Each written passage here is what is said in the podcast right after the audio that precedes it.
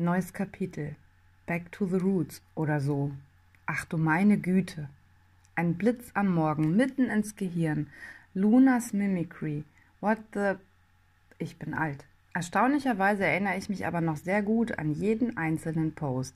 Viele davon haben mir soeben ein Lächeln ins Gesicht gezaubert. Völlig wahnsinnig oder unglaublich kreativ. Man weiß es nicht, man munkelt. Darauf gehe ich auch einfach nicht näher ein, kann sich ein jeder seine eigene Meinung bilden, also die drei Personen, die das hier eventuell lesen werden. Das Internet vergisst nie. Verdammt, ich begreife zu spät, was das bedeutet.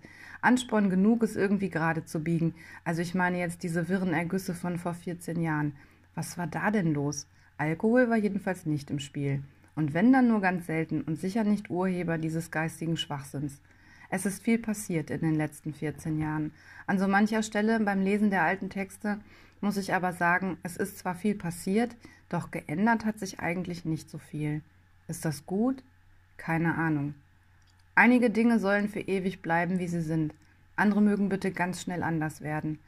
Wie kann man das beeinflussen? Kann man es überhaupt beeinflussen? Ich würde es gern herausfinden. Liegt es lediglich an meiner Sicht auf die Dinge oder liegt es an den Dingen?